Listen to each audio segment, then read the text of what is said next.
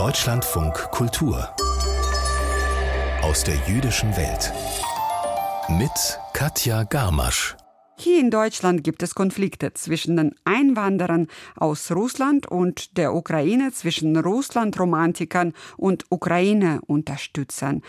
Konflikte in den Familien, unter Freunden und natürlich auch in den jüdischen Gemeinden. Denn sie haben viele geflüchtete ukrainische Juden aufgenommen und ihre Integration verläuft nicht ganz ohne Konflikte. Jens Rosbach berichtet über eine politische Gratwanderung in der Religionsgemeinschaft.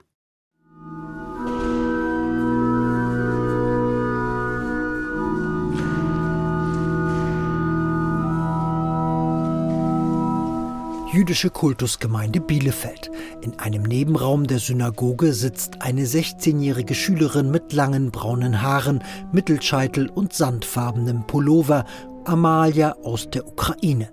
Sie ist vor zwei Jahren mit ihrer Mutter in einer tagelangen Odyssee nach Deutschland geflohen. Ihre Heimatstadt am Asowschen Meer sei bis heute besetzt, erzählt Amalia, deshalb verachte sie alle Russen. Ich finde, es gibt keine guten Russen. Ich versuche über dieses Thema also nicht zu reden, aber wenn die Russen gegen äh, russische Regierung äh, gekämpft hätten, hätte es keinen Krieg gegeben. Die junge Ukrainerin hat viele Freunde in der Bielefelder Gemeinde. Allerdings engagieren sich hier auch zahlreiche Russinnen und Russen, die sich verletzt fühlen von solchen Pauschalurteilen. Wie Jelena Jegorow, die Sozialarbeiterin der jüdischen Gemeinde.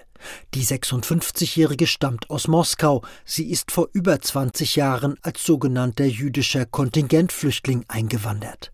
Die Verbrechen des Kreml kritisiert sie mit klaren Worten. Auf jeden Fall 24. Februar 22 war für mich äh, so ein schwarzer Tag in meinem Leben.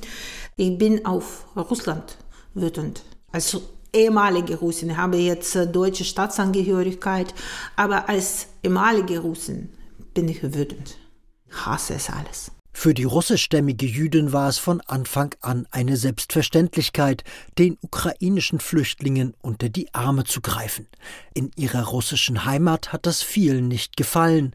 Als ihre damaligen Moskauer Freunde auf Facebook davon erfuhren, reagierten sie aggressiv mit demagogischer russischer Staatspropaganda. So eine Rückmeldung, du, du unterstützt diese fliehenden Nazis. Wenn du das machst, dann bist du selbst Nazi. Und es war für mich, es tat so weh, es war unglaublich für mich. Sie habe mittlerweile fast alle Kontakte nach Russland gekappt, berichtet die Migrantin. Dennoch sei sie auch schon von geflüchteten Ukrainern verbal attackiert worden, allein wegen ihrer russischen Herkunft. Das Thema war so heiß. Jeder wollte was dazu sagen. Wir haben einmal entschieden, das Thema Politik lassen wir, stopp. Aber es hat leider schwer funktioniert. Der Hintergrund? In den jüdischen Gemeinden Deutschlands gibt es seit den 1990er Jahren, als die große Einwanderung aus den Sowjetrepubliken begann, zahlreiche Ukrainer. Nach einer Statistik der Zentralwohlfahrtsstelle der Juden hatten bereits vor Kriegsbeginn 46 Prozent der Gemeindemitglieder ihre Wurzeln in der Ukraine. Die restlichen kamen etwa aus dem Baltikum, Usbekistan, Kasachstan oder eben Russland. So gab es 2014, als Moskau die Krim annektierte, politische Spannungen in der jüdischen Community. In den Gemeinden stritten Kreml-Gegner mit Kreml-Unterstützern. Damals lobte etwa die 48-jährige Russin Valentina aus Berlin die Krim-Besetzung mit Moskauer Agitationsfloskeln. Ich bin natürlich sehr zufrieden, dass das Putin gemacht hat. In der Ukraine sind viele Nazis gekommen zur Macht. Und äh, deswegen Putin hat den Leuten geholfen, weil die Angst hatten von diesen Nazis. Und deswegen bin ich auch sehr, sehr zufrieden, dass er das so gemacht hat. Irit Michelson, die Vorsitzende der jüdischen Kultusgemeinde Bielefeld, erinnert sich genau an den Riss, der vor zehn Jahren ihre Gemeinschaft spaltete in Pro- und Kontra-Kreml-Anhänger. Also es gab da Beschimpfungen, es gab Auseinandersetzungen, die unsere Sprachkurse gesprengt haben in der Gemeinde wo wir viele Fehler bestimmt noch als jüdische Gemeinde gemacht haben und wir dieses Mal gesagt haben, es darf nicht wieder passieren. Als die ersten ukrainischen Flüchtlinge im Februar 2022 kamen, sprach Michelson, die auch die Union progressiver Juden mit anführt, ein Machtwort in ihrer Gemeinde, vor allem zu jenen Juden, die aus Russland stammen. Jeder Mensch, der in Not ist, dem muss geholfen werden und entweder helft ihr mit und wenn ihr nicht mithelfen wollt, dann seid aber still und schweigt. Ich habe ja gesagt, liebe Leute, wir sind hier in die jüdische Gemeinde und es geht hier um Judentum und Religion. Alles andere, was außerhalb ist, das ist ja Politik, was das in die Gemeinde gar nichts zu tun hat. Auch in der jüdischen Kultusgemeinde Koblenz gab es eine politische Ansage, und zwar von Vorstandschef Avadislav Avadjew, der aus Usbekistan stammt. Wenn wir so eine Debatte in die Gemeinde lassen, da kommen wir in die Teufelsküche. Und dann erschaffen wir damit nur Feinde. Und das will ich vermeiden. Nach diesem Statement des Gemeindechefs blieben russisch-ukrainische Debatten in der Koblenzer Gemeinde offenbar aus. Bis jetzt ist mir so ein Fall nicht bekannt.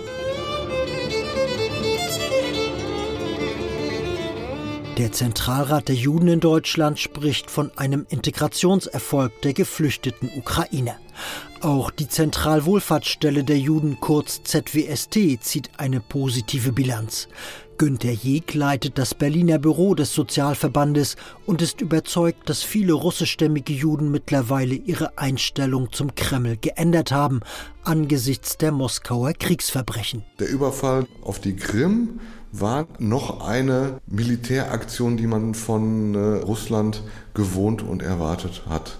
Es war ja eine relativ unblutige Angelegenheit. Was wir jetzt sehen, ist ein brutaler Vernichtungskrieg gegen die Ukraine und gegen die ukrainische Bevölkerung mit dem erklärten Ziel der Auflösung des ukrainischen Volkes. Am Hauptsitz der Zentralwohlfahrtsstelle in Frankfurt am Main räumt Direktor Aaron Schuster allerdings ein, das russische Staatsfernsehen, also die Kriegshetze des Kreml, werde durchaus noch geschaut in einzelnen jüdischen Familien, die vor vielen Jahren aus Russland eingewandert sind. Familien, in denen es sehr hitzige Debatten gibt zwischen der älteren und der jüngeren Generation, aber die jüngere Generation, die natürlich Zugang hat zu einer größeren Medienberichterstattung über die sozialen Medien, Internet etc., die sorgt, glaube ich, schon sehr stark zu einem eigenen Korrektiv in Familienbünden. Und ich glaube, das hilft uns weiter und hat deswegen eben auch dazu geführt, dass diese großen Konflikte bisher ausgeblieben sind. Mitunter engagieren sich in der Flüchtlingshilfe besonders jene, die in Russland geboren wurden. So ist in der traditionell orientierten Masorti-Gemeinde in Berlin die Ukraine-Koordinatorin eine russische Jüdin. Sie heißt Inessa Dolinskaya und sorgt sich um zwei Dutzend ukrainische Flüchtlinge und deren Kinder, die in der Masorti-Kita sowie in der eigenen Grundschule integriert wurden. Dolinskayas Motivation ist auch eine politische. Man weiß, dass man aus einem Land kommt, was ein, jetzt ein Aggressor ist. Und man wohnt seit über 30 Jahren in, nicht in Russland, aber man fühlt sich teilweise mitverantwortlich.